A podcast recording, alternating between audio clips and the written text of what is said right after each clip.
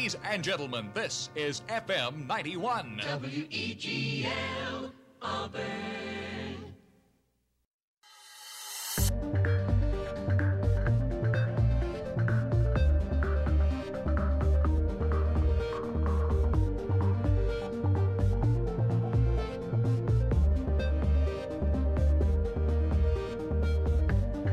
Good morning, everyone, and welcome to another exciting episode of Compact Discourse right here on W E G L ninety-one point one F M, Auburn's premier home for student radio since nineteen seventy-one. As always, I'm your host, Jack Hardron, alongside the uh, illustrious Alex Houston and the always fun and exciting Chris Tobias on a Tuesday morning. We'd like to welcome in our listeners and viewers from across the Auburn and Opelika Megaplex, as well as around the world, however you may be tuning in today, whether that be on your terrestrial radio antenna, through the information superhighway at W E G L F M dot com, or by tuning in after the fact on Eagle Eye T V, listening to our podcast, anywhere you get your podcast, listening to us on transistor dot f m, or if you're watching us on YouTube, we welcome you into the show as well, where you can see our beautiful smiling faces this Tuesday morning. We are happy to have you here in the booth with us for Auburn's only student-run drive-time morning show, and now, of course, we are broadcasting live from the Bradley Basin W E G L Studios here in the Harold Melton Student Center on the campus of Auburn University. It is a lovely fifty-one degrees and sunny this fine Tuesday morning. Welcome you in to Compact Discourse. We wish you a most sincere good morning as we get on with the show and hope you enjoy hanging out with us for the next two hours or however you, long you have to hang out with us this morning. Alex, how are you feeling today? I'm doing pretty good. Yesterday was first day of the last week before Thanksgiving break, and it was a pretty good start to the week, so I'm doing pretty good myself. Doing well indeed. It's really winding down, isn't it? As the uh, the days wind on, the leaves fall off the trees, and the days get a little bit shorter every day. So really, really getting down to it. Chris? Hey. Good morning, hombre. Hi. How you feeling? Amazing. Great. You sound it. I feel it. I feel amazing. Great to hear. I know you're uh, enthused and dreading the end of the semester for, for numbers of reasons, either side. Either way, whichever way the coin flips. Indeed, indeed. And I will uh, throw it over to the one and only, joining the show on time as always, Davis. Welcome to the show. No one can see you because the hockey team stole my fourth camera, but Uh, everyone trusts that he's there. For the Davis fans out there, I, I, I assure you, he's he's right in front of me as I live and breathe. Ah, almost almost broke. I'm gonna break something over here. I'm feeling good though. You've joined my spot over there, Alex. Yes, I am, Davis. I, you know, I was, I was. Better not ma- get up because I'm stealing it. I was gonna make a joke that you were late, as you always make jokes when I am, but I decided I was gonna relent today. I have a reason for being late this time. Oh. I left something at home. I had to go back and get it. When you uh, snooze, well, you lose. What, what? I didn't sleep in. I, I was walking back. What'd you I, leave though? Well, I forgot what? my textbook and something else. I had to run back and get it. That's I was already essential. pretty far gone. Crucial. I didn't right. sleep through anything. Crucial fair enough. Stuff. Fair enough. Mm, fair enough. I'll, I'll withhold judgment for mm-hmm. now. Mm-hmm. Well, with that, I think I would like to remind our audience that if any point in the next two hours you feel so inclined to ask us a question, drop a hot take, or in the highly unlikely event that we get something wrong, if you'd like to correct us, you can go ahead and call in at three three four, eight four four, nine three four five. That number again is three three four, eight four four, nine three four five. That's three three four, eight four four, W E G L on your touch-tone keypad. You can also send us a tweet at C Disc A U. We'd love to hear from you. I've got the tweet deck right in front of me, so if you send something, I'll see it right away. At C D I S C A U, if you have anything to say about anything we talk about on the show today, or you'd like to request us to talk about something, or if you'd like to request another secret nine a.m. song, we'd love to have that as well. So if you want to hear something, if you're listening to us on a terrestrial radio or Weagle F M dot com, we'll play something for you, as long as we got it in our deep data banks here at the Weagle Studio. You can also uh, uh, just, yeah, shoot us a tweet, call in. Any way you want to get in touch with us, we are happy to have you here in the booth with us for Auburn's only student-run drive-time morning show. And with that, we will jump right in. Uh, no show yesterday, as I was uh, seeking gainful employment in a town far away from here, so unable to be in the studio yesterday. Uh, but I would like to give a quick shout-out to everyone over at the Birmingham B and G office, who was uh, so kind to me yesterday, including, you know, Seal Houston, uh, Ashley, Katie, and Dudley over at the Lean Department, who Uh, made my stay very enjoyable over at the B and G office yesterday, as well as Chelsea for helping me through my interviews. So I want to give a thank you to all of those guys and hope you're listening today. And with that, we will jump right into the show. We missed out on a lot of sports by not having a show yesterday, including some breaking news that Alex has just brought to my attention. So I guess we can just jump right in with some college football, including what, Alex? Uh, Justin Fuente, the head coach of Virginia Tech, has been... They are parting ways, is how, how they put it. But due to the fact that it is a Tuesday morning at seven forty-five p.m. and the team is four and five, I'm going to say he was fired.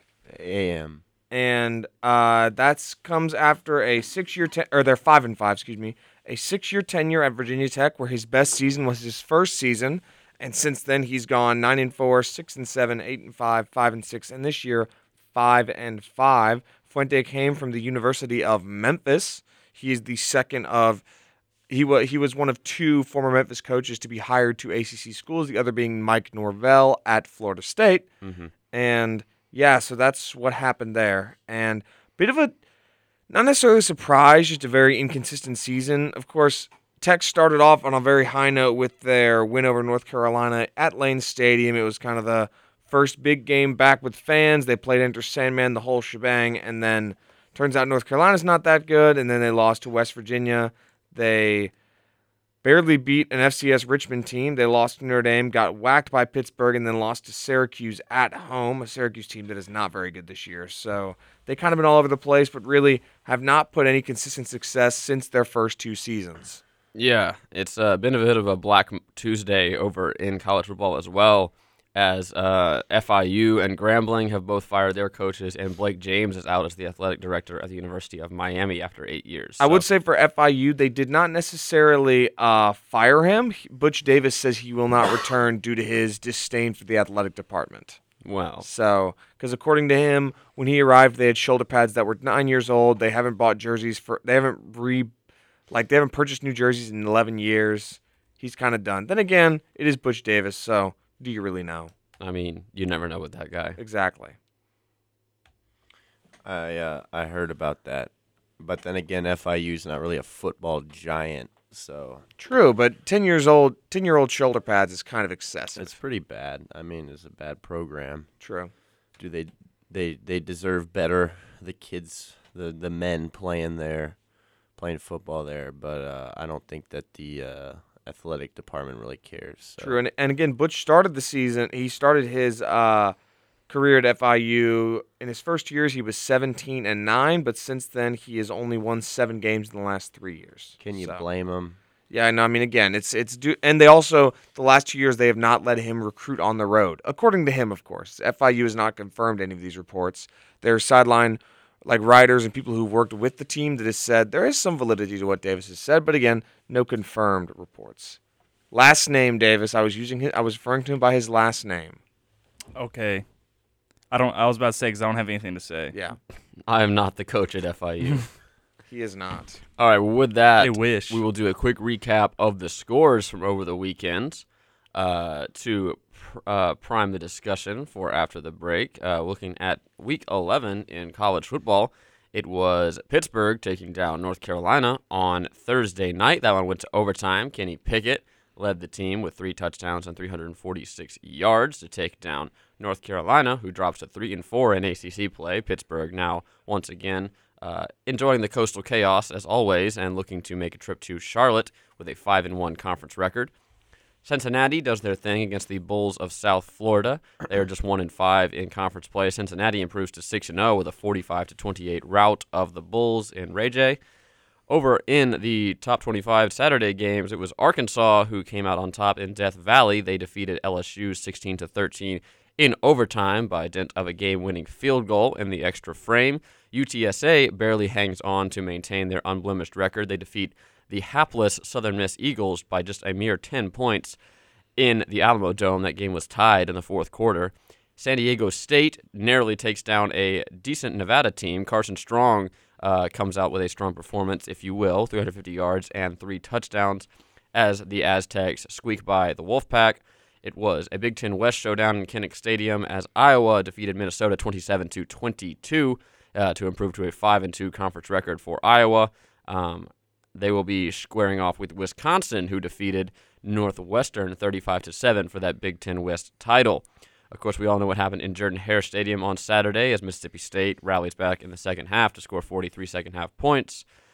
uh, or thirty-three rather, second half points to defeat the Auburn Tigers.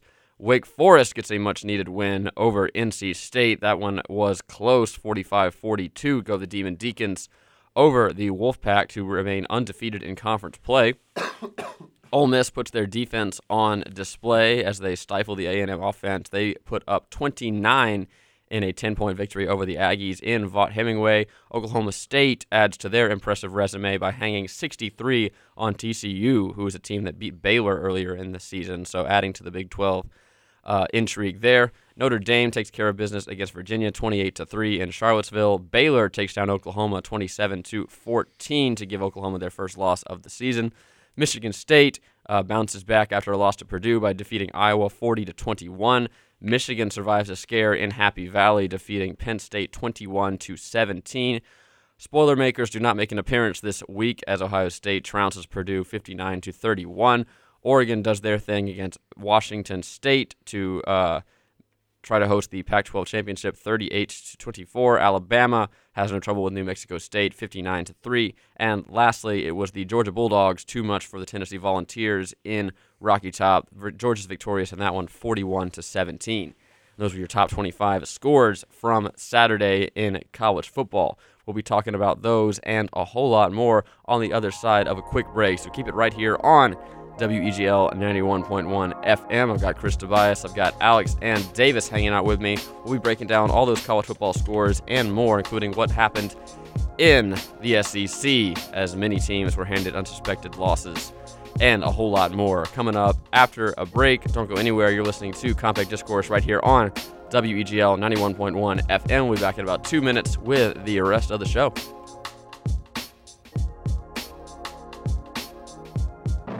This is W E G L F M Auburn.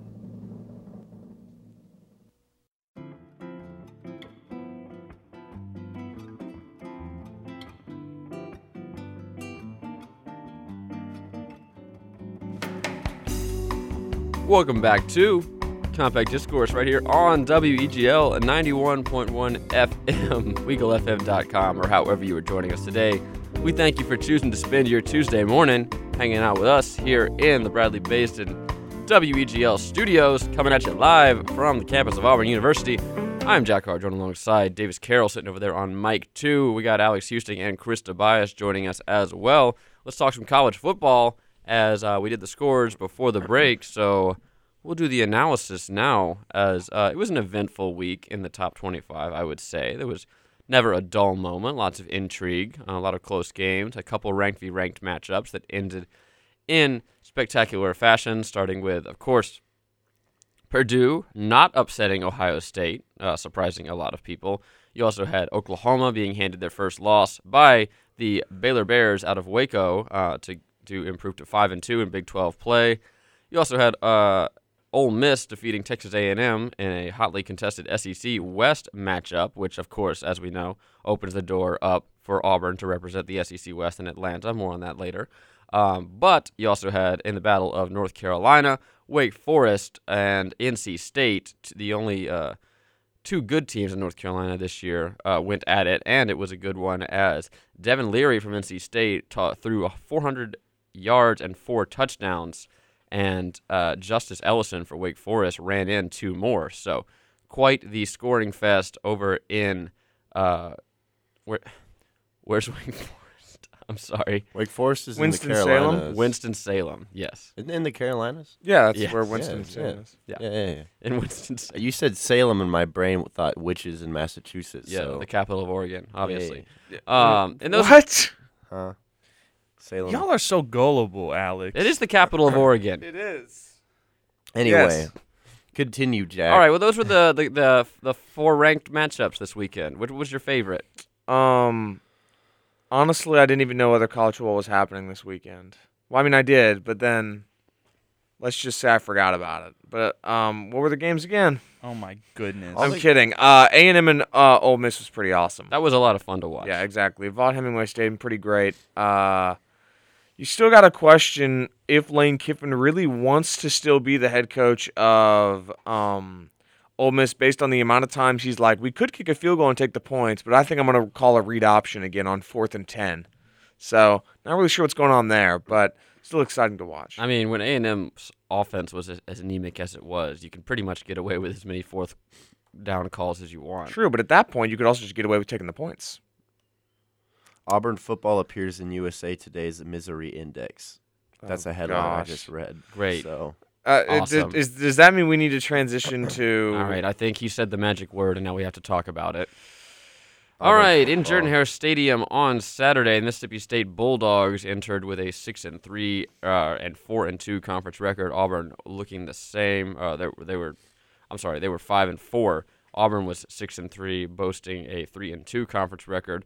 Auburn jumps out to a hot start, taking a twenty-eight to three lead before Mississippi State charges down the field to conclude the second half, making it twenty-eight to ten at half. Auburn is held to six points in the second half as Mississippi State scores forty unanswered points, including thirty-three uh, fourth, uh, second half points to defeat the Auburn Tigers by a final tally of forty-three to thirty-four. Final stat line for Will Rogers, he was forty-four of fifty-five for four hundred fifteen yards and six touchdowns. Kobe Hudson for Auburn had eight receptions for one hundred yards and one score. And those are your stats from Saturday as Mississippi State roars back to defeat the number seventeen Auburn Tigers at home. Reading the quote from U S A Today, uh, nobody has ever seen a normal Auburn season. We know this because of history. Auburn's great years are going to be filled with off-field controversies or football miracles, and their bad years are going to be so spectacularly bad that they'll do crazy things like secretly fl- fly Bobby Petrino in on a plane for a secret interview before firing Tommy Tuberville, fire Gene Chizik two years after winning a national ch- national title, or pay Gus Malzahn twenty-one million dollars after having him on and off the hot on a weekly basis. Enduring these ups and downs is part of the Auburn fan contract. You just accept it and move on. But constant chaos might actually be preferable to the garden variety bore that Brian Harsin's first season has become.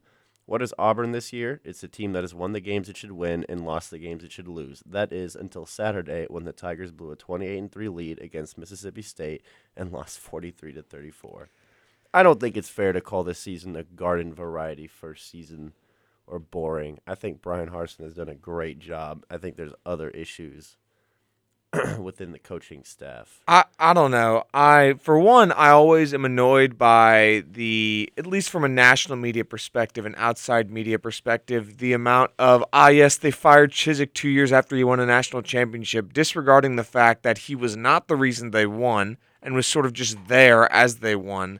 And not to mention, in twenty twelve, they were probably the worst team I've ever seen. The reason they won is because of freak athlete Cameron Jarrell Newton. And because of one very good defensive tackle that made the rest of their defense look half decent, when in reality their cornerbacks might have well run around with their heads chopped off for half of the season. But still, people try to pretend that that's some sort of intense controversy. I don't know. This season feels different to me, if this makes any sense, because for all the Gus years, it was so clear to me that coaching was the crux of the issue.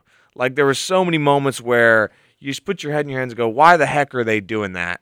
And my friend even asked me at the game on Saturday, uh, she asked me it, which years were easier and more fun to watch, the Harsin years or the Gus years, because she remembers during so many Gus games, I would just go, why the heck did they make that decision? Where in the Harsin era, I do that less. I don't know. It doesn't feel like it's so much coaching as much as the fact that I just don't think the team is very talented. And I think it's something that I think a lot of people before the season were sort of accepting that the team was not very talented. But now that they've watched them, they're like, ah, yes, it must be coaching because everyone's fallen back into that. Ah, yes, the coaching is to blame because that's the easy thing to do. But everybody before the season said they were going to be six and six, and that's not because Brian Harsin's a bad coach. Nobody knew what he was going to be like. They just assumed the talent was not there. And in my opinion, it isn't. I mean, there's talent in certain areas, but that's how Gus recruited, because Gus was bad at his job in terms of recruiting. He hasn't recruited a good offensive lineman since twenty seventeen, and the one good one that he recruited transferred. So if you don't have talent in certain key areas, the team is not going to function. For example, the offense that Harsin and Bobo want to run requires a good offensive line. They don't have one. Not right now, at least. Tank Bigsby finished the first half with ten carries for forty-seven yards. He finished the game with sixteen carries for forty-one yards. How the heck do you have six carries and negative five yards? And it's not because Tank Bigsby is hurt. It's not because Tank Bigsby wasn't doing his job, as I heard somebody say. It's because the fact of the matter is I don't believe the team is talented enough. Now, if I'm wrong, by all means, anybody speak up and tell me that I'm wrong or disagree with me. But that's just my two cents on the matter. Davis? I don't want to say anything about the game. Why not? Because I don't. You don't get to just ignore it. It happened. It's reality. You have to acknowledge it. No. Okay, well, Davis is a coward. Anyway. No, it's not that I'm a coward. I'm realistic. I, I've moved on. I have a life outside Auburn football. Davis just wasn't here in twenty twelve, so he doesn't know the pain. Anyway. He I was here. I just didn't watch the games. That, anyway. Um, I mean, I'll say something I after think Chris. That un, I think that the the team is not very talented uh, overall. I think that the offensive line is not good, which it seems to be every year. But that's what happens when you get like two stars and at most three stars on your line. Two of their three offensive and, uh, linemen are, or two of their five offensive linemen are converted defensive linemen. Sorry. And then, yeah, when you have two and three stars that are routinely going up against four and five star defensive linemen in the S E C, um, I think our wide receivers uh, have on days. Like, uh, honestly, this last Saturday, they were actually catching things, that one handed catch from. Uh, Um, Hudson. Hudson, Kobe Hudson, in the end zone was pretty impressive, but then they have games like the Georgia game where you could, you know, toss them a, a light floater and wide open and they would absolutely bobble it and drop it. It's just bad, and I feel bad because I feel like this would have been the Bo Nix year, and I know that everyone says that, but after the Georgia State game, which he was rightfully benched in, he was playing out of his mind up until probably the third quarter of the Texas A and M game when the defense finally got to him, which I don't even blame them for, because if I, I if I was throwing it to dudes that were not catching the ball and I had to constantly keep scrambling out of the pocket to try and save my life, I think I would have regressed as well. So, you know, that happened. And then this last weekend, he was still playing well. But then I feel that the play calling got very cowardly. We got super comfortable with a twenty-eight and three lead, which you would think you would, but then when that is very early on in the game, that doesn't really mean anything. There's still a lot of time on the clock.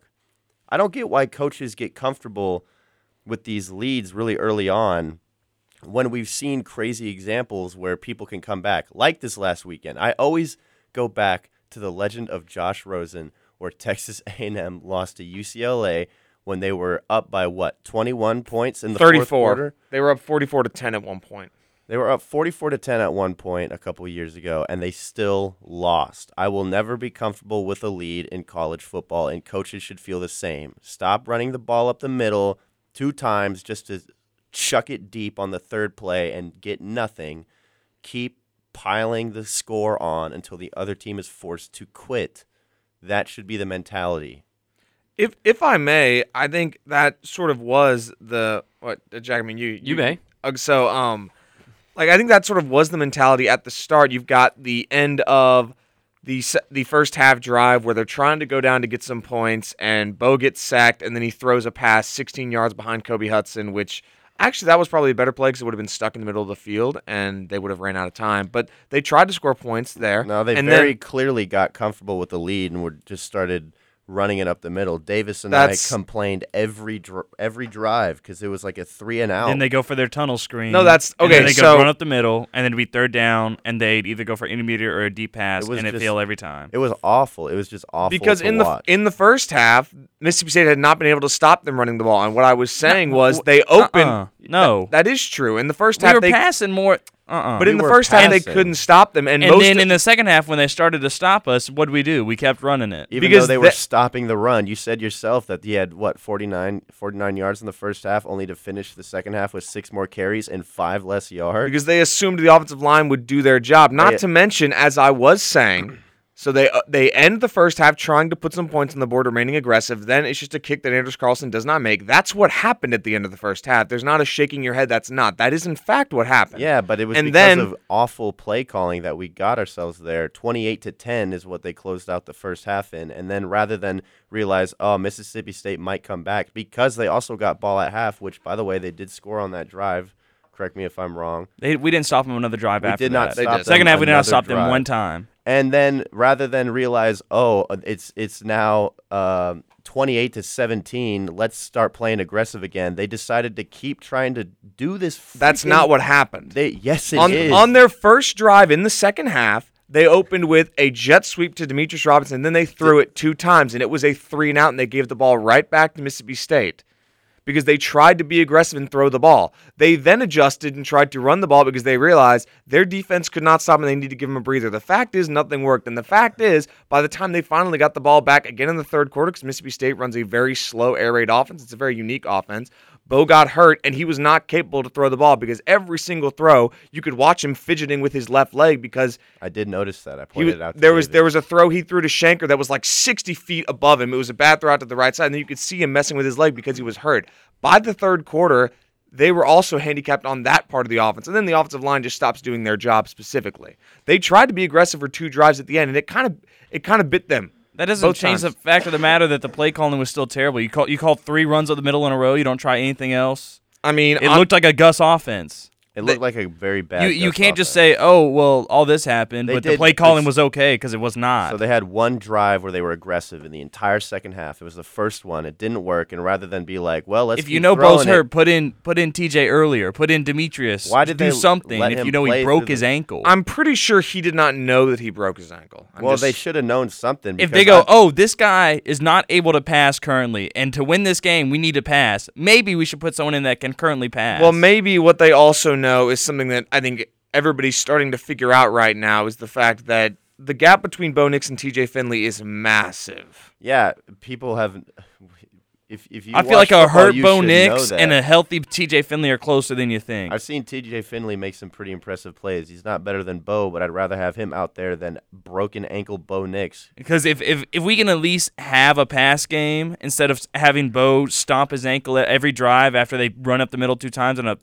and a tunnel screen to the left, I'd like that. And not to mention, they did also try and be aggressive sometimes as well, but then Demetrius Robinson dropped a pass over the middle that would have been a first down. They dropped back to pass on first down, and Bo fumbled the ball. But even then, that's like three times in the entire second half. And they know they cannot stop them on defense. They knew they could not. We did not stop them one time, and they still insisted on doing terrible play calls. Which is why you've got to run the ball if you can't stop somebody. What if you cannot run the ball? I think when, when they went up, they were still running the ball. You cannot run the ball. I would rather pass because it was clear. They could that not the stop the part, pass. The they weakest, could not. The weakest part of that defense was clearly Mississippi State could not stop the pass. Their well, they did a few times, which was enough. To, and then there were enough drives. We stopped them a few times too in the first half. We stopped them the entire first half. Doesn't mean they, they gave up on the pass. On. Eventually, people get tired, and their cornerbacks were clearly the weakest part of that defense. We hit. We kept getting the middle wide open every single time, but instead they were like, "Oh, let's go two post routes, and then just have John Samuel Shanker do a little curl." And then a lot of their receivers did drop some passes in the second half as well. So I mean, there's nothing you can do about that, but you just got to get back up and try again. They'll okay, catch it eventually. Shooter's going to shoot, but you know what? They piled the points on, and they scored freaking thirty unanswered. I think Mike Bobo can learn. I think Mike Bobo can learn a lot from Mississippi State's offense. I think Mike Bobo should not be Auburn's offensive coordinator and probably never should have been. Oops. My bad. I disagree with that, but... To each their own, I suppose. It seems like a sufficient number of coals have been poured on the fire for today. So, at this point, I will, uh, you know, I don't know much about coaching a football team, but I don't know, something, something bulletin board material. I'm looking at ninety-five point five percent chance for Auburn to win. I don't know. I might just, I might just print that out and hang that in the locker room. Maybe. Just, just a thought. So uh, we'll we'll uh, continue talking about this on the other side of a break. We'll be right back with some more Compact Discourse. Plenty to get to. If you got something to say about the game, and I know you do, go ahead and call in three two four, eight four four, nine three four five. We'll be right back. W E G L Auburn.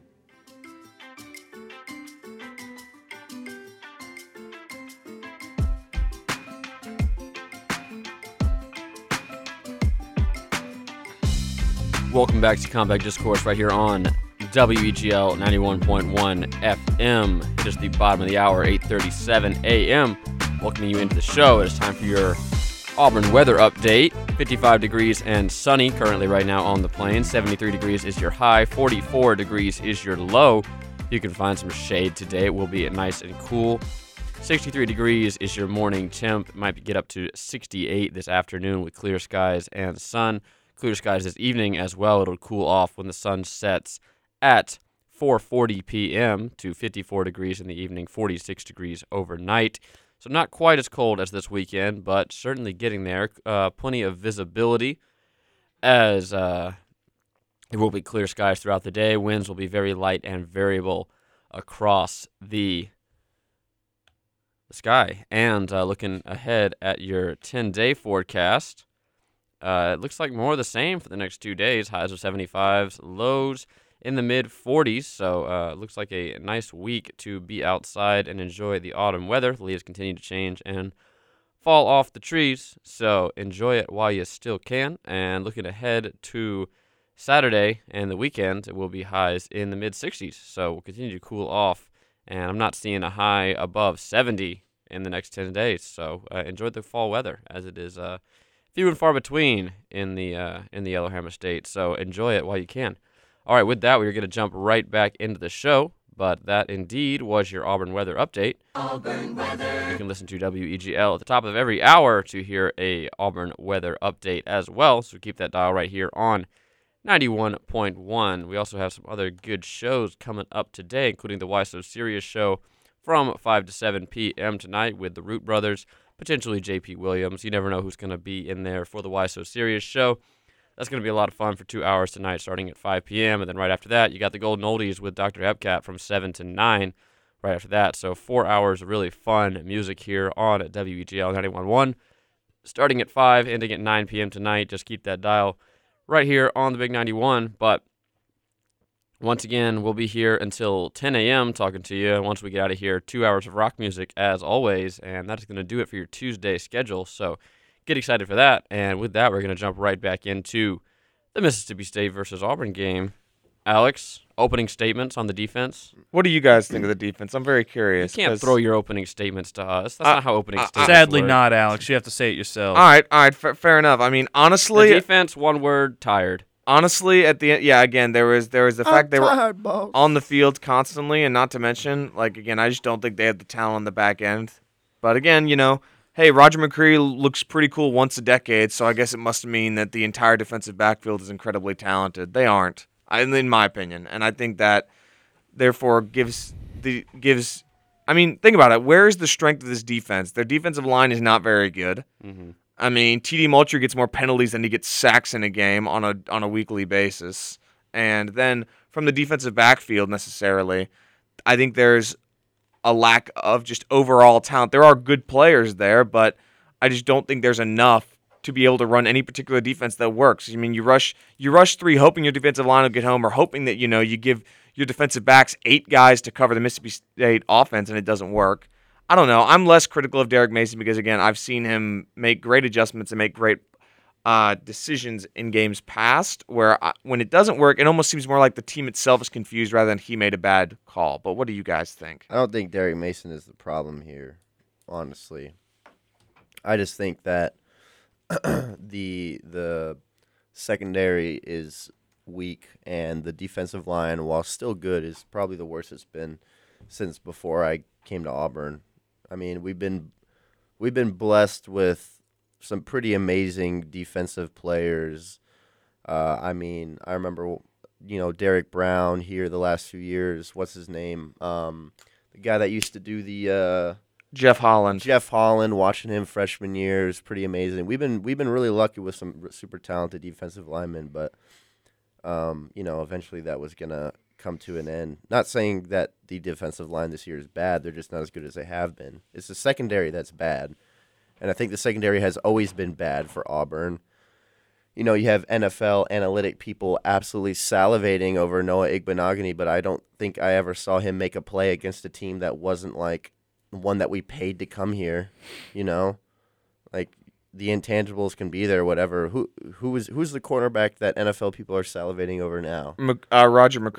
Roger McCreary. Yeah, he had that one play in the first quarter where he broke up the pass, and then after that, wide receivers in, were just torching us. In his defense, he is probably the best player on the in that defensive backfield, and especially in man-to-man coverage. But they have to run zone because a lot of the guys, at least from my interpretation, I don't believe Derek Mason thinks they can cover people one-on-one. McCreary can, Jalen Simpson can, can but I, in terms of the likes of Zion Puckett and Nehemiah Pritchett, they've gotten beat by everybody under the sun when they're in man coverage. Yeah. Georgia, for example, they tried to run man, and it didn't work.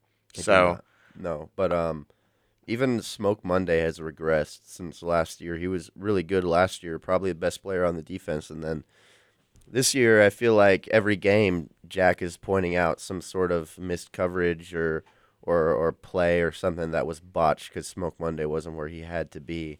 Um, but, you know, he's got the name recognition. He's not the worst player on the defense, but he's regressed from where he was. He's probably top top four, top five defensive players on, on Auburn right now, but I don't know how much of how much that is saying something, you know? Yeah, I think people seem to forget that last year the defense was pretty bad. It was despite pretty awful. Despite being led by the almighty Kevin Steele, who could do no wrong for a four-year stretch where he couldn't. They had great defense from twenty sixteen, twenty nineteen. They were bad last year, and they lost more talent from last year. They did not gain a lot. There are not a lot of standouts or people that have joined the team that are really making a difference. Derek Hall, Colby Wooden, and T D Moultrie are the same guys who were on the defensive line last year. They're the same ones this year. They didn't gain anything else. And I think, I mean, there's just not enough talent across the board for this defense. And same goes for the offense. There's, this team is just not as talented as I think people were thinking it is. And I think the reality is, as much as you can chalk it up to coaching in certain aspects, I mean, there were a lot of plays where it just looked like people had no idea where they were on defense, which – is that really coaching, or is that players just not understanding their assignments and their roles? I don't know. I'm not a coach. I'm not a player. I can't give some inside assessment on that. It was but. It was unbelievable how many times Mississippi State gained yardage or gained first downs on just uh, on slants. I mean, it felt like at one point in the third quarter they were doing like the N C double A hold Y, call the same play, slants, and every time it would work. I mean. That might that's probably that's probably something that I put on defensive coordinator. I, that's probably something put on Derek Mason. There was zero adjustment to try and stop those slants. I mean, they were hitting it every single time. I feel like in the third quarter, it was always the slant. I think part of the problem was the fact that their scheme worked in the first half, like completely. Mississippi State gets one touchdown at the end, but outside of that, what they ran worked the entire time, and then Mississippi State made the adjustment, and Auburn did not, of course, but I think that was part of it was the fact that it did work in the first half. Yeah, but when do you finally say, all right, this isn't working anymore? Is it True. When you blow a twenty-eight and three lead? Is it when True. After two offensive drives, they are now within one score of you in the second half? When do you finally say, okay, maybe we need to revisit this? Because it shouldn't have been, it shouldn't have been with two minutes left in the fourth quarter or whatever. It should have been when you realize they were moving down the field and that a twenty-eight and three means lead means nothing in college football. On that, we agree. But yep. Z- Zacoby McLean and Chandler Wooten led the team with thirteen and ten tackles respectively. So, as always, it's up to the linebackers to do it all for the Auburn defense, and they can only do so much. And uh, it showed on Saturday as the uh, the air raid got to him, and it uh, proved to be just a little too much as uh, Mike Leach and his team does get a win in Jordan-Hare as a result of any number of factors, you name it. So with that, we will head to a quick break. We'll be back for the final segment of the first hour in a few minutes, and when we return, much more to discuss here on Compact Discourse. Don't go anywhere. This is W E G L F M Auburn.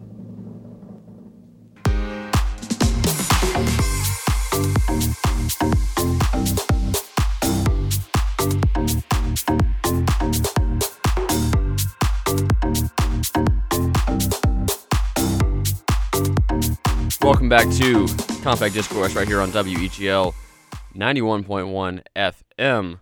Got a little more college football news to hit before we head to the top of the hour break. Alex, your microphone is on.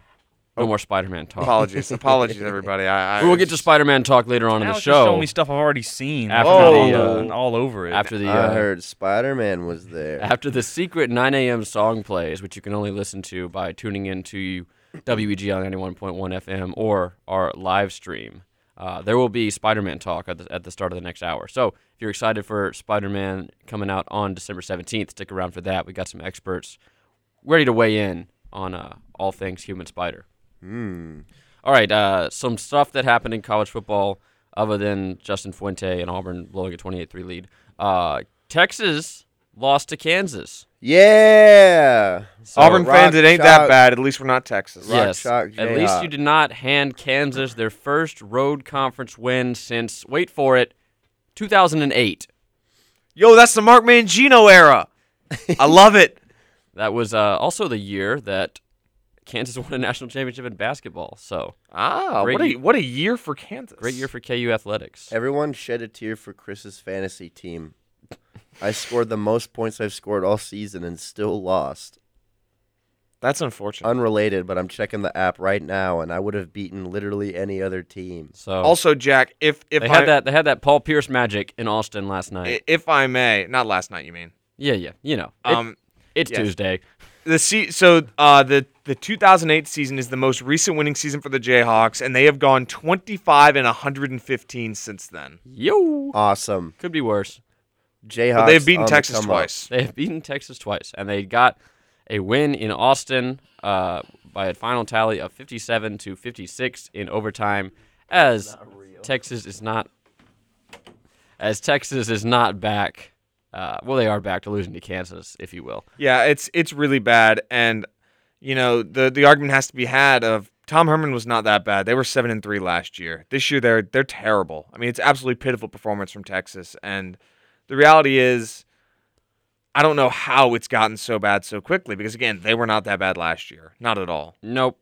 Uh, Jimbo Fisher also had a pretty awesome quote saying that he'd be the dumbest human being on earth to recruit such a strong class to Texas A and M and then leave that said class to go to- coach at L S U, which I think is an awesome answer. Which is exactly what he said when he was at Florida State, essentially. I mean, I, I mean no disrespect to Jimbo, but I don't like Jimbo. You wouldn't want to disrespect Jimbo. But with that in mind, I mean, coaches have said similar things before. I mean, how many times you can play the clip of Nick Saban saying, "I'm not." What? How many times do I gotta say it? I'll say it thirty-seven times. Not going to be the Alabama coach. Then he's on a plane to Tuscaloosa from Miami like well, I'm four not days going later. To, so quit asking. Exactly. Like I like I mean no disrespect, but like Jimbo abandoned the sinking ship that was Florida State. Now Texas A and M is not necessarily a sinking ship, but L S U is L S U, and one is easier to win at than the other because one is just has more history than the other, and one is just a better overall program than the other in history.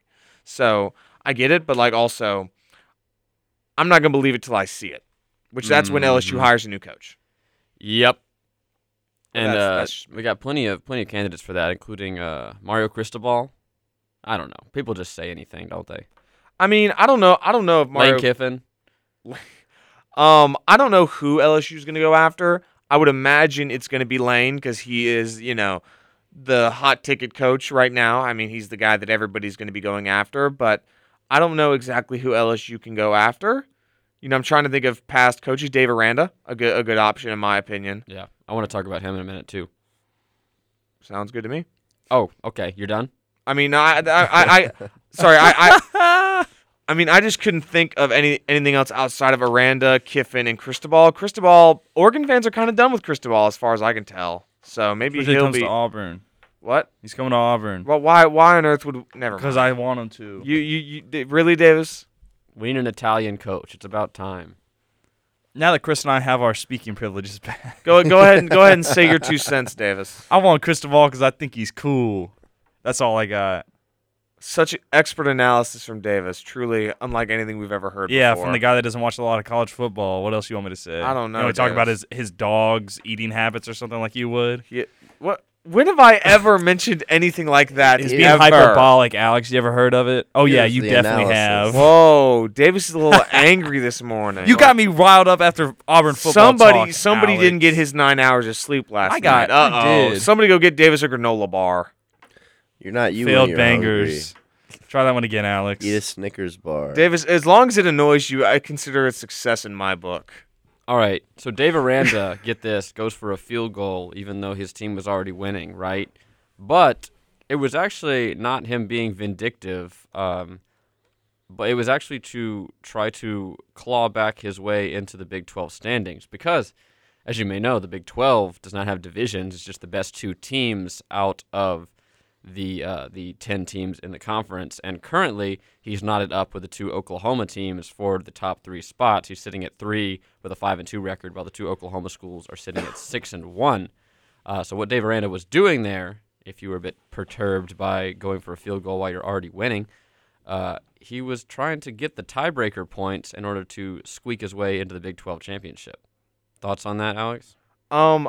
I am very curious to see, like, I did not know that it was came down to point differential. I figured if Oklahoma State beats Oklahoma, they're in. Like I, because at, at the current juncture, then it'd be like say six and two Oklahoma, six and two Baylor. Baylor has the tiebreaker win. I figured, but so, I mean, wouldn't they have, they have all beaten each other at that point? Well, yes, they have, but still, it's a it, it comes down to the fact that you have the win over that team. Like, yes, Oklahoma State beat Baylor, but you beat Oklahoma. Oklahoma's mm. not beaten Baylor. I don't understand mm. why this is why that why this is the way that it is. It doesn't really make any sense to me, to be quite frank. But I mean, hey, I, I love the Big twelve chaos, and I mean, right now. Baylor has two winnable games. Their focus is on Bedlam because, you know, they got Kansas State next week. They got Texas Tech the following week at home, which Texas Tech did recently fire their coach and then actually won a game after the fact, which I think is kind of kind of insane. They beat Iowa State forty-one to thirty-eight in their first game since firing Matt Wells. So that's that's something. But, I mean, I'm confused by that, but good strategy on his part. Also, Oklahoma looked terrible. Davis, what did you think about Spencer Rattler getting back in? I didn't notice. Really? It was insane. I know he's your favorite player, so I figured I wanted to ask. Did he play good? Um, I don't know. Caleb Williams got benched, and he came back in. Why did he get benched? Because uh, Caleb Williams bad? was uh, apparently he was. So at the time Baylor defeated Oklahoma, Iowa State had not lost yet. So oh, so that's okay. Why, that's Dave Aranda was uh was thinking about Iowa, the, the the attack of the clones. But Baylor mm. has beaten Iowa State, so that doesn't make any sense. Well, I'm just telling you what Dave said. Well, Dave clearly doesn't know what he's talking about, so I'm a little, I'm a little concerned because th- this doesn't make any sense. Anything that makes Lincoln Riley upset is something that makes me happy, though. That so. that I can support. All right, with that, we are going to head to our top of the hour break, and we hope you join us for the second hour. If you cannot join us for the second hour, we thank you for joining us. For the first hour, we will be hanging out with you until ten a.m., so keep it right here on ninety-one point one. We'll be back in about five minutes. Uh, we might even have the secret nine a.m. song playing, uh, so keep it right here on W E G L ninety-one point one F M. We shall be right back in a few minutes. What's up, everybody? It's uh, nine a.m., which means it's time for the secret nine a.m. song. Chris, how you feeling? You're listening to Mountain Song by Jane's Addiction. Oh, he buried the lead already. That's right. Mountain Song by Jane's Addiction is the secret nine a.m. song for today. If you have a secret nine a.m. song you'd like to request, you know how to do it. Call us in three three four, eight four four, nine three four five or at C Disc A U. Once again, you can only hear this if you're listening to us on Beagle F M dot com live or by tuning in your radio from eight to ten a.m. Monday through Thursday. All right, without further ado, here's Jane's Addiction, Mountain Song. I want that wall-crawling arachnid prosecuted. I want him strung up by his web. I want W E G L Auburn.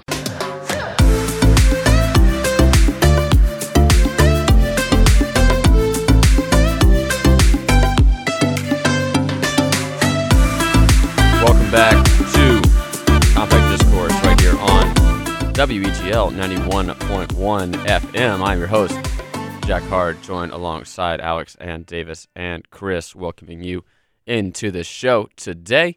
Uh, let's pull up our beautiful three-box camera. Three-box, because once again, the hockey team did steal my fourth camera. If you don't believe me, uh, there, there's a beautiful black screen where Davis should be. Might be an improvement, depending on who you ask. But we'll head back over to the three-box as the peanut gallery continues to make jokes. Um, we are available to follow on Twitter, Instagram, and TikTok at W E G L underscore A U on all three of those platforms. I think uh, we even posted a TikTok on our Instagram story, is what I was told yesterday. So check that out if you haven't already. The guy in it's pretty cool. So we got that. We've also got Weagle F M dot com. You can check out all of our articles. We got the sports team working super hard writing articles. We've also got plenty of entertainment news as well. Um, album reviews, concert reviews, and the like. We also got the schedule there and a direct link to our Twitter, podcast, Weagle sessions, everything we got going on at Weagle. It's, you can find it all at Weagle F M dot com. So that's where you want to go. That's the jumping off point for the web. All right, with that, we're going to jump right back into the show, and it's the top of the hour. So, of course, we have to change topics, and I don't know about you guys, but... Uh, I heard Spider-Man was there. Uh-oh! That is, that is indeed true. Uh, December seventeenth, Spider-Man... Something, something, home comes out. No Way Home. No Way That's home. Why I have to be Spider-Man. No Way Home. It's a reference to something. I I, I don't I don't understand I, the reference. All right. Uh, Spider-Man is coming out. It's some kind the of thrilling, beef. The thrilling really conclusion sure of the Spider-Man saga. You're going to carry that weight. Is going to come out in December. Is that is that accurate, Davis? I don't know about the conclusion. Spider-Man will perish. It is the it is the conclusion of the home trilogy, is what it's, they said.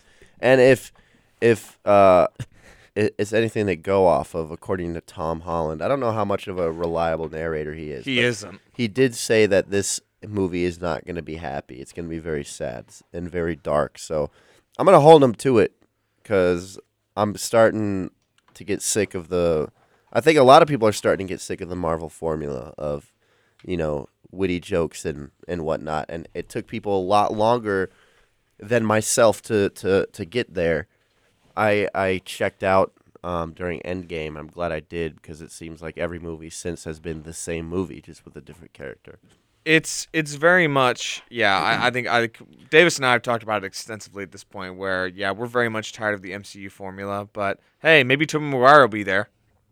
That's, uh, the, well, that's the, this is the only movie I'm excited for in the M C U right now. I'm kind of excited for Multiverse of Madness. They also. better hope that this yeah. one works because I think that everyone is finally starting to catch on with the Eternal reviews being pretty mid-tier, which is uncommon for the uh, Marvel Cinematic Universe. Exactly, and I, th- I think that, that shows that the formula is waning on the lesser-known heroes. For example, Spider-Man's always going to be money. Like Amazing Spider-Man two, which is one of the worst superhero movies I've ever seen, Facts. made seven hundred million dollars.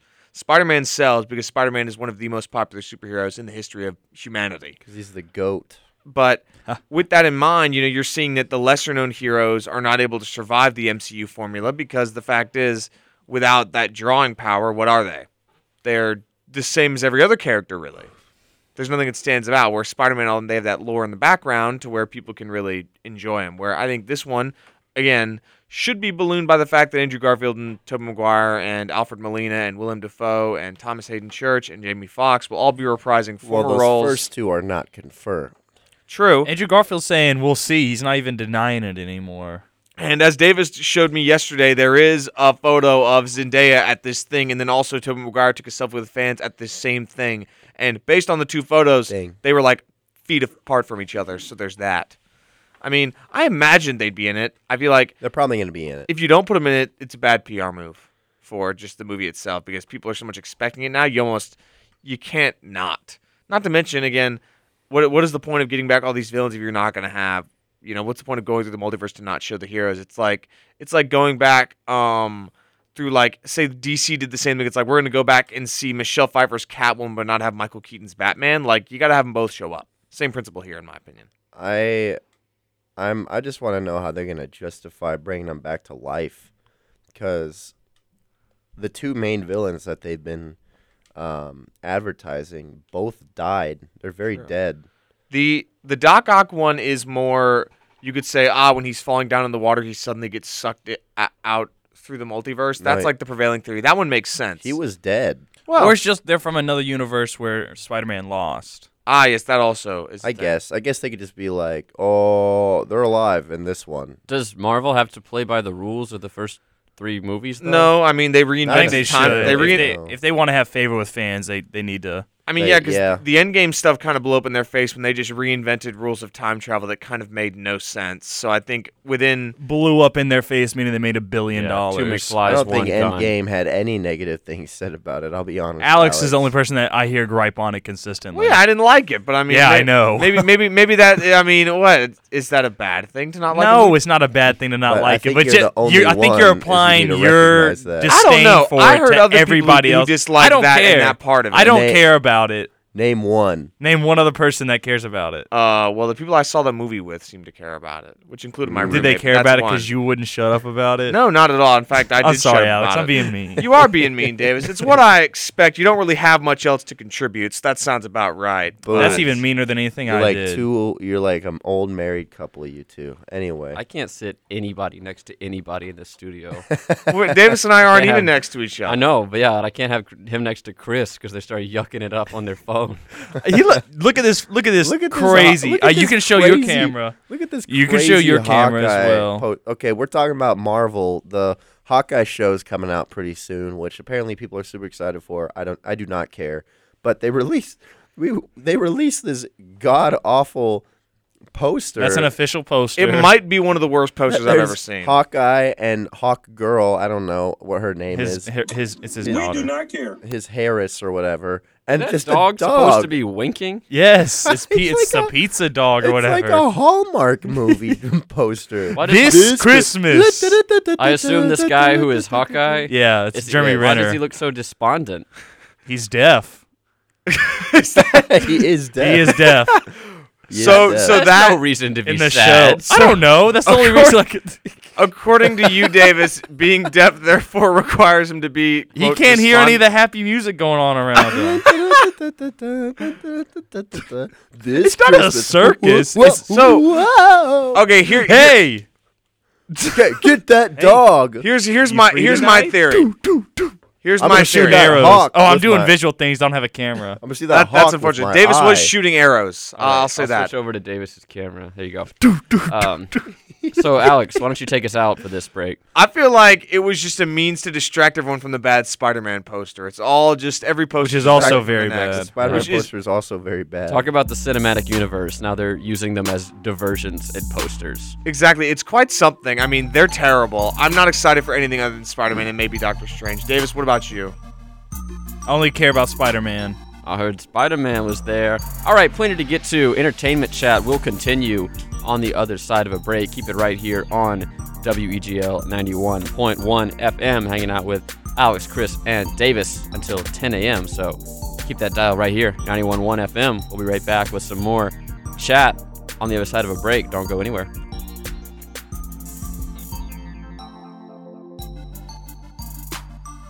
ninety-one point one W E G L F M, Auburn University.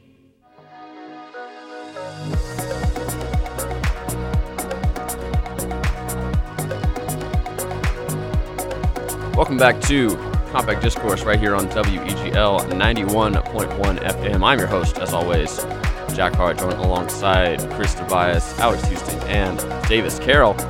We are hanging out with you on a Tuesday morning, getting excited for the holiday movie releases, as it is, is uh, other than the summer, correct me if I'm wrong here, the biggest time for movies to come out in the year?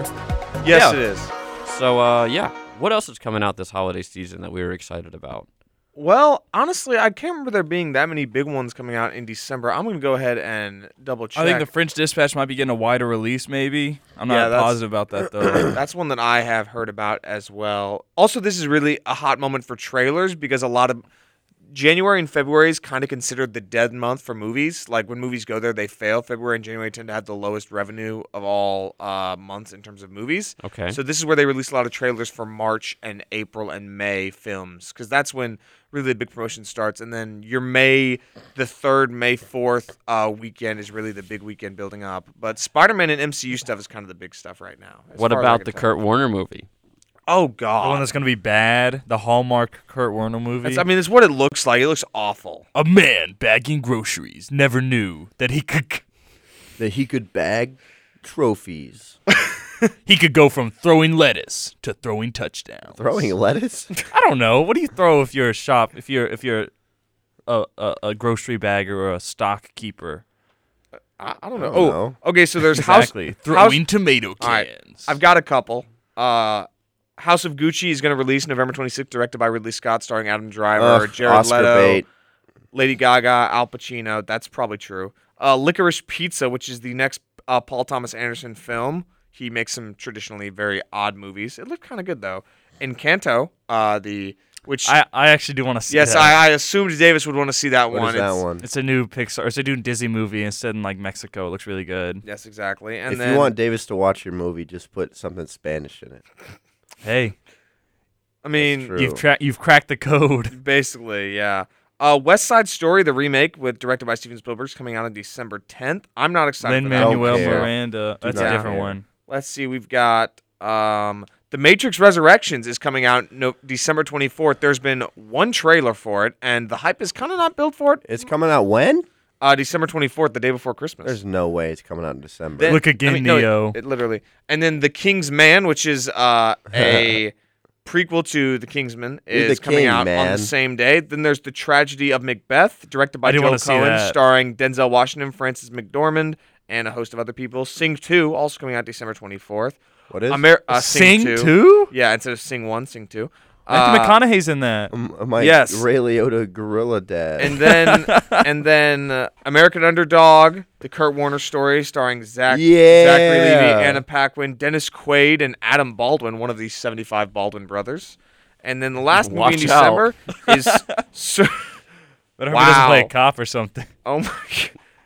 Y'all got to stop. That That's that's that's foul. And then into January, you've got Scream, which is Scream five, but they're just calling it Scream. Sesame Street's is getting the, a movie. Is the A a five? No, actually. It's just Scream. Is the E a five? No, it's just Scream.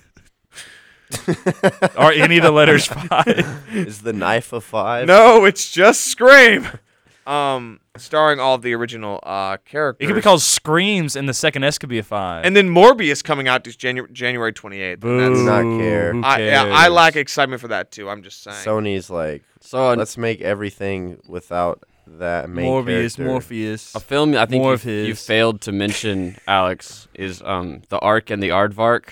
What? Yeah. Coming out on December thirtieth, twenty twenty-one. From the I did not see that. From the directors of Kung Fu Panda, an aardvark named Gilbert lands the job of shepherding all the animals onto Noah's Ark, starring Miles Teller. That's not Jenny real. No way. And Aubrey. That's not real. Miles Teller? My is... personal favorite, Aubrey Plaza. So That's Is this the real. film that he shut down production for? That's if very If you guys would like to join me on December thirtieth, twenty twenty-one, I will be watching Ark and the Aardvark. That's not real. Jack, I mean this as nicely as I can put it. No. His name's Gilbert. Isn't Knuckles an aardvark? He's an echidna. Craig Robinson. What the heck? Which one's an aardvark? None of them are aardvark. Gilbert. Arthur's an aardvark. Gilbert's an aardvark. Arthur's an aardvark. Aardvark. Uh, Arthur not does not look movie. like an aardvark, but that's not a real there's a new movie. Norm of the North movie. Uh, Jack, this movie is releasing in twenty twenty-three. Why did Movie Phone lie to me? This movie is yeah. There's not even a trailer for it yet. There's very light concept art. Norm to the North. I've got a poster of it right Let here. Let me see. Yeah, there's one poster for it. What does it say on the poster, Jack? From the directors of Kung Fu Panda. That, Arc does, the Aardvark. It doesn't say a release date. It says it right here on Movie Phone. It says T B A on every single one F O N E I can find. Is phone? Not reputable. Okay. It's Ark and the Aardvark. Jack, the Ark and the Aardvark. This Whatever. is why you don't have a movie podcast. Yeah, this is why I'm not on Between And the brother, Lions. It's starting to rain. You better see. You, you fight, like, fight you're the, like you're the last Aardvark. And brother, it's starting to rain. What All is right. happening? Well, I've received. Fight like you're the third aardvark coming to the Ark, and brother, it's starting to rain. I've received One more time. A we'll, bad piece of information. I got it.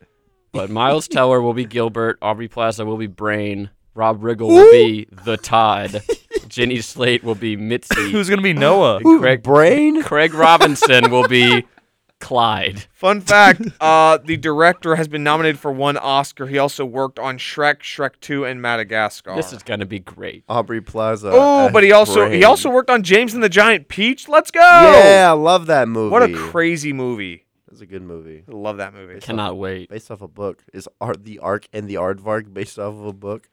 As of October twenty sixteen, the film is in production. Yes. He also he also directed Excellent Sherlock news. Gnomes, the sequel to Gnomeo and Juliet. No! That's a spin-off. It's barely a sequel. It's a sequel. Fair enough. Fair enough. They just couldn't do any more Shakespeare, so they went He's to al- Sherlock Ooh, Holmes. He also was the voice actor in uh, Kung Fu Panda. He voiced the Rhino Guard. Oh, I remember him. Johnny Depp was Sherlock Gnomes. I think people forget that. I forgot that. Well, James I'm... McAvoy's Gnomeo. I'm sorry. And Emily Blunt's Juliet. I'm Who sorry is? for disrailing movie chat with Ark and the Aardvark. No, that was Gnomeo and Juliet stacked. Mary J. Blige's Irene, Chiwetel Ejiofor's Doctor John Watson, Michael Caine's Lord Redbrick, Elton John's in it. Maggie Smith, Jason Statham. Yeah. Stephen Merchant. I'm just saying, Gnomeo and Juliet, most underrated movie of ever. Horrendous and take. Don't my finish brothers, that statement. My, wait, just my brother's my brother's literature teacher was teaching them Romeo and Juliet, and she's like, field trip, let's go see Gnomeo and Juliet for a good comparison. That's like my teacher that played epic rap battles of history, so we knew who Stalin was. Who that here knows last, who Stalin is? That was two weeks ago. Two weeks ago? Rap, yeah. Rap it, Jack. That's how your generation learns. He said... You any of you know who Stalin is? And because we don't like talking in class, no one said anything. And he said, oh, you guys need to know who Stalin is. This is how your generation learns. And then my eyes in horror watched as yeah. he typed epic rap battles of history, Stalin. Cool mustache, Wario. Look up the rest. That's the record of the day. All right, when we come back, Davis has to go see a man about a horse. He will not be joining us for the final oh. half hour. We got weather.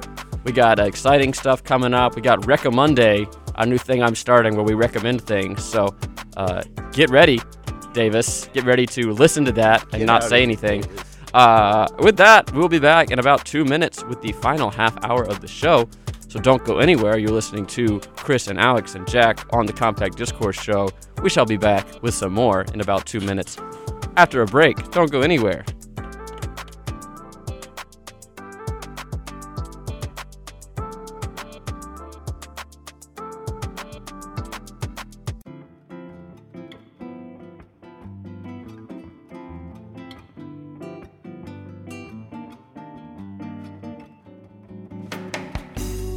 Welcome back to into Compact Discourse right here on W E G L ninety-one point one F M, W E G L F M dot com, Eagle Eye T V, YouTube, now, or however you are joining us today. Welcome in. Thank you for choosing to spend your Tuesday morning with us here on the show. I've got Alex and Chris hanging out with me. But first, we got to get to your Auburn weather report, as it is the bottom of the hour, nine thirty a.m. Uh, Davis, of course, had to go see a man about a horse, and he will not be returning. So that party can really start now. Uh, it is sixty-three degrees and sunny. It's warmed up a little bit since this morning as the sun has come out. High of seventy-two today, low of forty-five. Today's forecast for Auburn, Alabama will be a morning temperature of sixty-five degrees, afternoon temp up to sixty-nine in the sunshine. Low chance of rain there. Clear skies throughout the evening. fifty-four degrees will be your evening temp with an overnight temp of forty-six. Sun is going to set at four forty p.m. So perfect weather for the Weagles to pick up a playoff victory tonight in our intramural flag football game. Yeah.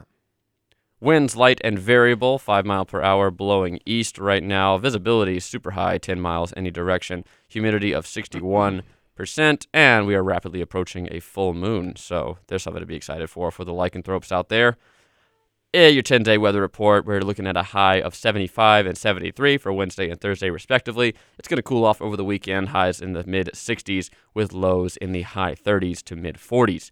And a very minimal chance of rain, twelve percent on Thursday, but that's about as high as we're going to get. And looking ahead down your ten-day forecast, I do not see a high over seventy degrees, folks. So uh, bundle up and stay warm, as autumn is here to stay for quite some time as we move into the Thanksgiving holidays. Looks like Uh, Thursday the twenty-fifth here in Auburn, if you're sticking around for the holiday, will be sixty-three degrees is the high, forty-eight is the low, twenty-four percent chance of rain, and mostly cloudy on Thanksgiving. So get ready for that, as we are all excited for a week off from schoolwork, and we are very sad to take a week off from Compact Discourse, I know. Mm. With that, we're going to jump right back into the show with Recca Monday. Uh, yes, it is Tuesday, but as uh, there was no show yesterday, Recca Monday has been punted to Recca Tuesday. And with that, we'll be recommending things that we have been enjoying as of late to perhaps add some fulfillment to your life. And uh, maybe maybe if you'd like to recommend something to us, you can always get in touch at C Disc A U or three three four, eight four four, nine three four five.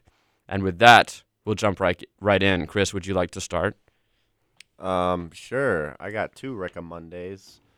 Um, the first one is a book I finished recently called Not a Good Day to Die, The Untold Story of Operation Anaconda, one of the earliest um, operations in the war in Afghanistan, uh, first use of conventional forces in Afghanistan.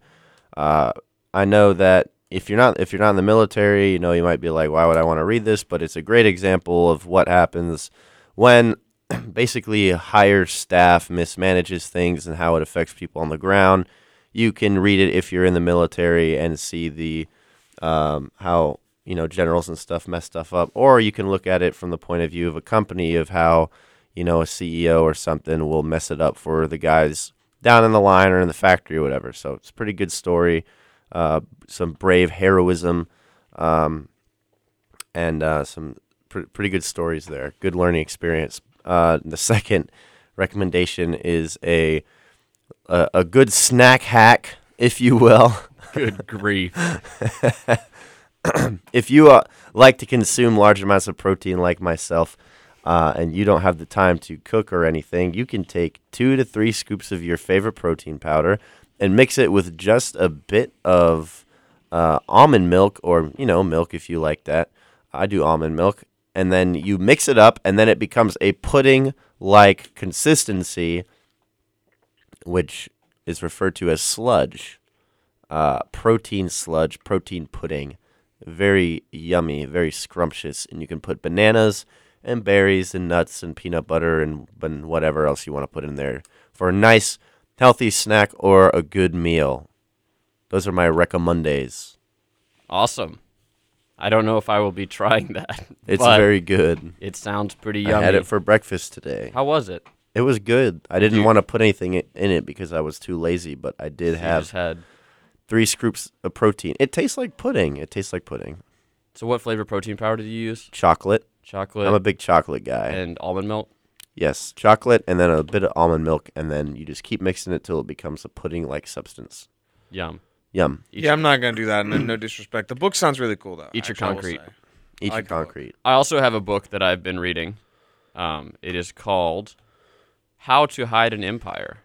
Uh, this is a very interesting book about the American history, but from a different perspective, which is a, it's a fun thing if you already know a lot about American history to kind of see it through a different lens. So this book is by Daniel Immerwahr.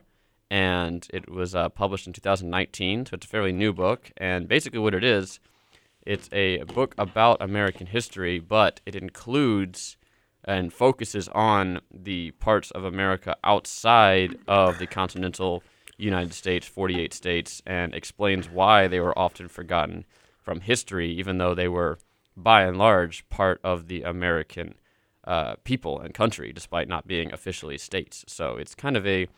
a redux, a twist on American history that's taught me, even as someone who knows a lot about American history, uh, has taught me a ton of stuff I did not know.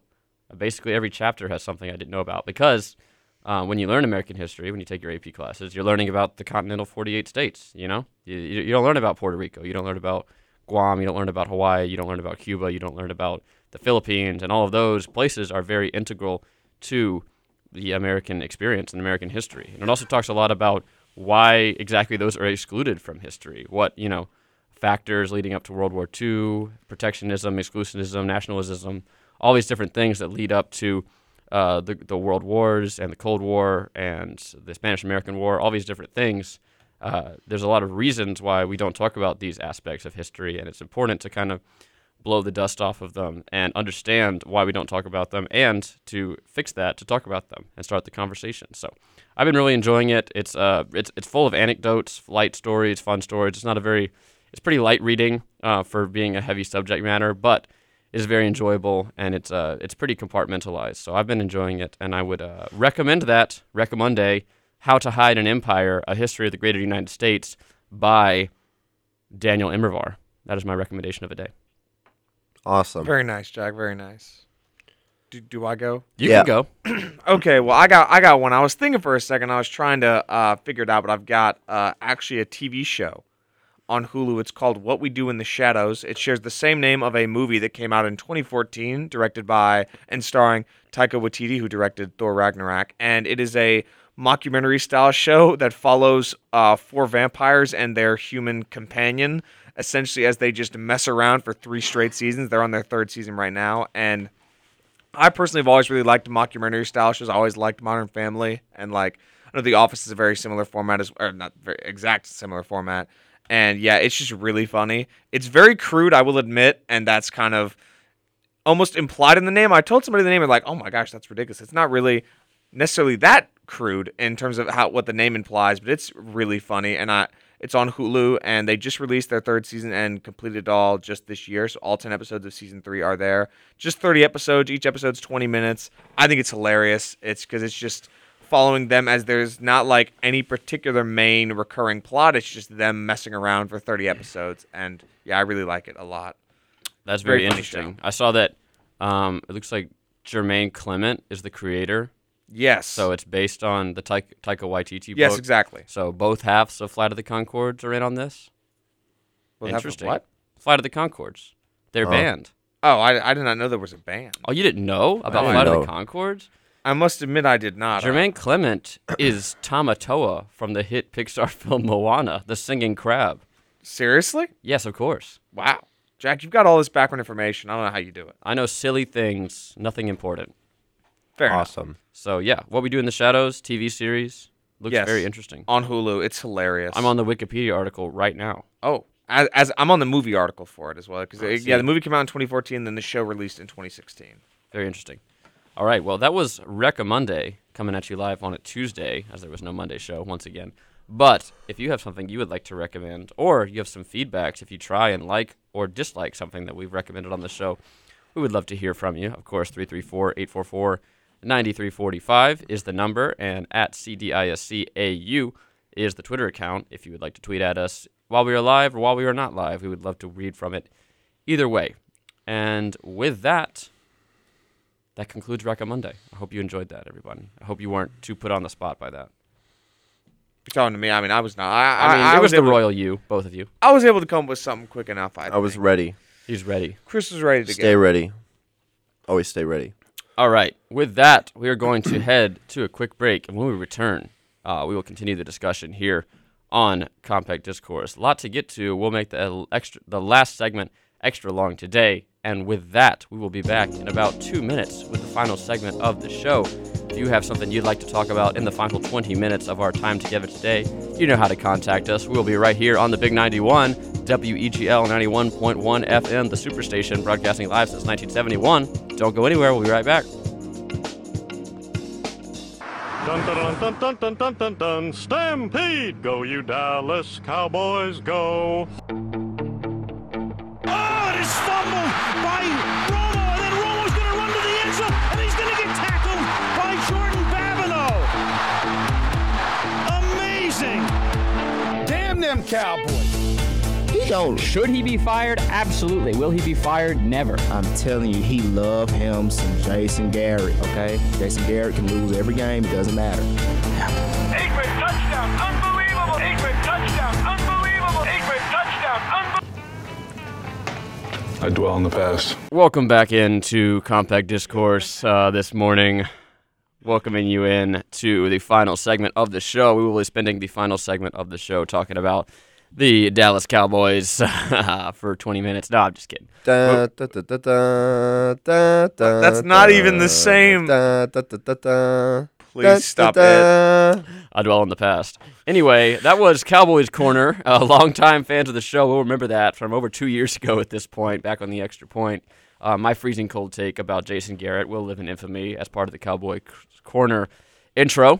But with that, I think it's a great segue into talking about the National Football League, which continues to find new ways to bore me week in and week out. Um, but I think it's worth talking about. No, Alex? What? uh, no, so you said you had breaking news or whatever, so I was kind of waiting for you to open with that, well, I figured. I, let's do the scores first. The breaking yeah, news is the future. All right. I think we'll just contextualize this discussion by talking about what happened over the weekend in the N F L. Let's hit it. Okay, on Thursday, in a game I hope you didn't watch, the Dolphins beat the Ravens twenty-two to ten. It was a bad game. On Sunday, the Cowboys beat the Falcons by forty points. So exciting. The Titans uh, improved to the one seed in the A F C as they defeated the Saints twenty-three twenty-one. The Colts narrowly squeaked by the Jaguars twenty-three seventeen. Patriots blow out the Browns forty-five to seven. The Bills blow out the Jets forty-five to seventeen. In overtime, everybody loses. The Lions and the Steelers tie sixteen apiece in probably the worst game of the year. Yeah. Tom Terrific makes his journey to the nation's capital and gets schooled by Taylor Heineke. Washington football team defeats the Bucs twenty-nine to nineteen. Uh-oh, I'm back. Cam Newton defeats the Cardinals thirty-four to ten as P J Walker goes twenty-two of twenty-nine. Uh, Christian McCaffrey's back too, don't forget. Uh, Vikings defeat the Chargers twenty-seven to twenty. The Eagles take down the Broncos thirty to thirteen. And in your primetime games, the Packers blanked the Seahawks seventeen to nothing. Aaron Rodgers went twenty-three of thirty-seven in that one. And on Sunday Night Football, it was the Chiefs all over the Raiders forty-one to fourteen as Pat Mahomes throws for four hundred yards and five touchdowns. On Monday Night Football last night over in San Francisco, it was the division-leading Rams coming to town and limping away as they get schooled thirty-one to ten by the 49ers in those throwback uniforms. And that is what happened this weekend in the N F L. I hope you enjoyed all of it. Uh, the games I watched were not good. Uh, that would have been the Dolphins-Ravens game. I think you can squarely file that as not good. I think you could watch the Lions and Steelers game and say that was not good. It was kind of funny for a second. It was pretty funny. I mean, it's, I won't lie. I was we were root- watching. I was rooting for the tie. The fact that the Lions are going to find a way to go oh and sixteen again because they're going to have one tie is the best thing in the history of humanity. I think there were three fumbles in overtime. It was there, hilarious. It was awful. But Mason I, Rudolph attempted fifty passes. Which, again, that, that's how you know you're doing bad when you've got that awful quarterbacks throwing the ball that much. A game no disrespect I, to Mason Rudolph, but he hasn't been good since his sophomore year at Oklahoma State. A game I did watch and enjoy was the hapless Panthers heading into State Farm's yeah. Arena Stadium, State Farm Field, and destroying the top-seeded Cardinals by a final score of thirty-four to ten in the return of the He's prodigal son. Back. Cameron Jarrell Newton is back, baby. I'm going to be honest. I think part of the problem with the league this year is that you can't tell what's going to happen. Like, the Cardinals, I know they have Colt McCoy, but to let Carolina score thirty-four points is kind of insane. Alex, been... you seem to forget that this is the year oh. and always has been. We needed the slow start to build up the story. What story is that? The return of the king, Super Cam, the GOAT, the greatest quarterback in Panthers franchise history, and inevitable Super Bowl M V P, Cam Newton. It's a feel-good story that the N F L needed because, oh my God, has the season been so boring. His it's, first two touches were touches. Touchdowns, that is. Yamo. His first two...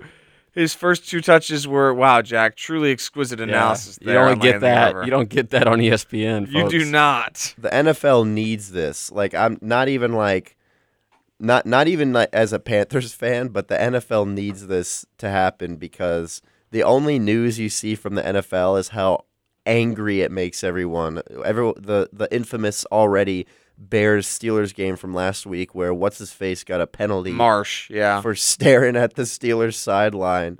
I mean, you have players, and then the ref hip checks him on his yeah, way back to his own sideline. Hip checks him before tossing the flag. I mean, even the players currently in the N F L are speaking out against the N F L and how awful it is. We had a freezing cold take at the beginning of the season thinking that this was going to be the fun one. And, God, do we look like a bunch of idiots right now sitting here in the studio because this season has been atrocious. I mean, the reality is the officiating has been the story too many times. There's been too many stories outside of the games themselves, you know. like well, I, That's because the, they're looking for anything to talk about. Yeah, the games you have, have too much boring. Inconsistency. You have, I mean, of course, any given Sunday, that's why you watch the N F L, which uh, you need a healthy level of parity, but you should not have the Dallas Cowboys, who get down thirty to nothing to the Broncos one week and then get up forty points on the Falcons the next. The inconsistency is bordering on insanity at this point. It's, it's almost n- too hard to keep track of because there's just so much of it. It's not the good type of like any given Sunday. It's yeah, I, w- I would agree with that. It's, it's who's it's, starting a guy you haven't seen since two thousand ten this week. It's very Colt, much like... I didn't, even, I didn't even know Colt McCoy was still alive, let alone starting for the Cardinals. So, Jack, what was your breaking news that you had hinted at before the break? Well, I think if you check the schedule for Week ten, you may see an interesting matchup in Charlotte on Sunday. Oh, gosh. Yeah, yeah. Sorry, I need to stop yelling. If yeah. you check the, uh, if you check my location on this Saturday, you might just notice that I'm just a mere two and a half hour drive away from said game. Are you going? And uh, I, I think if you check my my my pocketbook, it may be a little bit lighter at the end of today because I think I'm going, Alex. I think, oh, I think I'm going to witness the Washington football I team think two of versus the three Cam people. Newton versus Ron Rivera versus the greatest game ever played in the history of the N F L this season. I think two of the three people in this room are probably going to be going. Three of the, If you had asked us earlier, it might have been three of the four. I will not because I'm not giving Washington a dime, but I suppose with that, with that in mind, that that's going to be fun. We're it's going to be a crazy game. We're going to be linking up with the DeBias extended family on Saturday to hopefully watch Auburn do anything against the, the Gamecocks. I mean, T J Finley did dot up South Carolina last year. Yeah, well, True. you know, I'm not I'm not holding my breath. I'm excited about Cameron Jarrell Newton, that's the person that got me game. into sports in the first place. I guarantee Bank of America Stadium is going to be sold out. The reason Chris Tobias is sitting in Auburn, Alabama today. Literally. Fun fact. The whole reason I even knew about Auburn was because Cam Newton went here, and I thought to myself, wouldn't it be silly if I visited the school that my favorite N F L team's quarterback went to? Well, the joke's on me because I loved it, and now I'm here. There you Dang. go. Five years Dang. later, he's here. There you go. Um, yeah, it's gonna be crazy. Uh, perfectly perfect matchup nearly for Carolina because Washington is without their two top pass rushers. Montez Sweat's jaw's broken and Chase Young's A C L is no longer functioning. When so. did that happen? Did Geno Smith punch him? Uh, no, actually, I'm not sure how it happened, but Washington is currently missing nine starters. So, oh, that's... this is shaping up to be. Uh, well, I don't want to say anything because this N F L season has shown that if anything is going to happen, the Panthers are going to get blown out by eighty. But this is shaping up to be a, a magnificent return of the king. It's going to be a very interesting game to see. Washington's going to have to figure out ways to adjust their defense to the fact that they are without their two best pass rushers and first-round picks. They do have three first-round picks on the defensive line still, but they will be without Young and Sweat, at least as far as I can tell right now. I'm but even packing my Luke Kuechly jersey. I'm so as, excited. As far as I'm concerned, I'm on cloud nine because Heineke once again looked like a Hall of Fame quarterback against Tom Brady, which never ceases to amaze me. I've so. always liked Heineke. I, I, I still, yeah, I enjoy when they play the Bucs, and he somehow. I wasn't even watching the game. Like I was like, I don't have time for this. I got homework. I don't want to add any more stress to my schedule. And then my dad's like, "Are you watching the game?" And I was like, "I guess I'm not." And then I turned it on and. It was insanity. It makes you wish that he would have been the starter for Carolina all those years ago, but the Carolina team was so god-awful that literally the first play of the game, uh, our offensive line ha- had an aneurysm or something, and Taylor Heineke got sacked and b- broke his ankle or something, thus leading to the Kyle Allen saga that we all wish we could forget. I don't know, Davis. I remember Davis on uh, the original in. Uh, iteration of From the Bench arguing with me that Kyle Allen is the future. I will forever point. clown him for that. Anyone that ever thought Kyle Allen was anything more than quarterback filler should be embarrassed with themselves. Fair point, fair point. Now, with you guys going to the game, could you do me a favor and uh, bring a sign that says Dan Snyder sucks, and could you hold it up at the at the game? Hey, we should hold up the entire full-page ad he took out in the Washington Football Team program from last Sunday. He, t- he what? There was an entire full-page spread about Dan Snyder. Are you serious? Ooh. Yeah. Ah. Uh, Let me he, be clear when I say this. He owns the football team. I know he does, but who? What do you mean they took out an ad like? like it's look, just like look a, how about, great this guy is. Um, yes. Essentially, despite the fact that he is one of the worst people in the history of professional. I don't sports. know. I don't know, Alex. Would he? Did Dan Snyder single-handedly line up against the Dallas Cowboys on Monday Night Football? No. No. Yes, he did. That's Whoa. a deep-cut South Park reference. hot, hot. Hot. I do not understand that reference, I must admit. I do know that time where they changed the name and they they got it trademarked. I remember that. I know Jack knows it. He's I know, just, I know it. He's not showing any reaction because he didn't like it. Jack, you didn't like it? I'm I'm I'm gonna text you the picture of Dan Snyder. Hot, hot. Fair enough. But yeah, if you guys could do that, that'd be pretty great because he is awful and the people need to know. So let the people know. Let, let the people All right. Know. Um, if you weren't tired of twenty-eight to three jokes on Saturday, don't worry. You'll get some more on Thursday as the Falcons take on the Patriots at Mercedes-Benz Stadium. Uh, what the thir- heck on Thursday night Sorry. football? What's on Thursday? It seems Alex has just received the text message I sent him. What is this nonsense? Oh my. Love that guy. So coming Why up, does he on... look so long? More importantly, there are not there is not a page full of good things to say about that pile of garbage. So he I don't should know be why beating Jokic in the paint. What is he doing owning the, the, the Washington football team? I mean, seriously, I want to zoom in and read some of this. Let me let me let me let me see if I can if I can. All right, let's zoom in. A self-made man, an entrepreneur. Oh, please. What is this garbage? He's defrauded half the fan base. It doesn't matter. A Washington football team fan to the core. He sued a seventy-five-year-old lady during the recession because she couldn't pay for her season tickets because she lost her house. Listen, get out of here. He's just doing what he's got to do for the team. He's, oh, my gosh. He's on the grind. He's, how else are you going to bring attention to what, el- what else we got? What else team? do we have? Um... Oh, what what do we got? What we got the uh, is there, is there a part about retiring Sean Taylor's jersey to distract from the controversy? Turns out he uh, tried to pay hush money. No, they, they, there's not anything about. Oh my, hush money for what? You're saying I'm not familiar with the lore of oh, the football team. So, um, recently there was a significant amount of harassment allegations against the organization tenfold from. For oh, years, I remember that. For years, and women have come out and accused them. There was this huge Wilkinson report uh, that the N F L like investigated the whole thing, and then it came out that the Washington football team attempted to pay the women uh, to make the women sign or offer the women to sign uh, non-disclosure agreements and pay them money so they wouldn't talk about the scandal anymore. I, I do recall that. I, I guess Dan Snyder's thing almost worked because all I remember of that whole saga is. Um, Patrick Mahomes' brother stepping on Sean Taylor's number. Yes, that. Yep, yep, yep, yep. Whoops, I'm glad yep. you brought it back to my attention. Renegade, Alex. renegade. Oh as as is as historically I have done since I was born, I will continue to not support the Washington football team. Under his leadership, the team has maintained its place in the top tier of the world's most valuable franchises. No. I'm sorry. I'm not really saying much when you're doing well in the N F C East. I'm just saying. Except the problem is they aren't doing well in the N F C East, Chris. That's the issue. Oh, my gosh. Hey, man, that's what it's all about. The Clay Thompson sticks. Davis and I read each other's minds. I made a basketball reference. That's I think funny. He might be... Well, listening actually, to the show? No, actually, there's no way he is. He's in Davis, class. Blink twice if you're listening to the show. Yeah, we'll, we'll we'll check it out on your camera. All right. Well, some good news to end the show. Uh, concurrent with Executive Order four one four zero four two and associated guidance from federal contractors, beginning yesterday, Auburn University will no longer require face coverings in most campus buildings for those who are fully vaccinated. So uh, enjoy that. Breathe easier out there, Auburn. And, Cam Newton's uh, back. Enjoy your day. Was that? Was Cam that? Newton's back. Cam Newton is back. Taylor Heineke's a Hall of Famer against the Bucks. So, battle of the Panthers quarterbacks on Sunday. Ron Rivera will be there. Christian McCaffrey will be there. And, of course, Cam Newton will wait, be there. Wait, wait, wait. Can we close out the show with a quote from Taylor Heineke? Okay.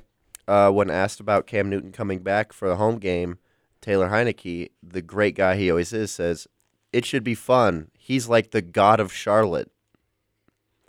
I think that's a pretty good quote. I think that's pretty apt to the situation. Also, uh, Caleb Jones just posted this. Cam Newton won a national championship in Arizona. His debut was in Arizona, and he returned to Carolina in Arizona, all in the same stadium. I think to so. this day his first start is the most passing yards he's had in a game. It is, actually, if I, I believe so. Chaos. Arizona. Arizona. Yeah. With that, With that's that. the word of the day. With that...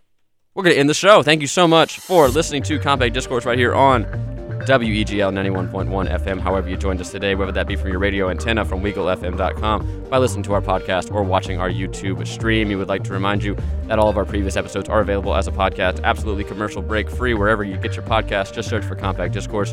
Be sure to follow us on Twitter at C D I S C A U, that's at C D I S C A U for links to the podcast, information about the show, and important updates. You can also tweet at us to get your voice on the show and join in the conversation on Auburn's only student-run morning drive time show. You might also want to go ahead and follow W E G L on Twitter, Instagram, and TikTok at W E G L underscore A U. That's Weagle underscore A U, as our dedicated team of marketing professionals is working tirelessly to provide you with high-quality content for fans of the station. And with that, for Jack Hart, Chris Tobias, Alex Houston, and Davis Carroll, this has been another exciting episode of Compact Discourse. We will wish you a great rest of your Tuesday. We will be back tomorrow, Wednesday at eight a.m. for another exciting episode of the show. As always, this is Jack Hart signing off. War Eagle, go one and oh, and enjoy your maskless day.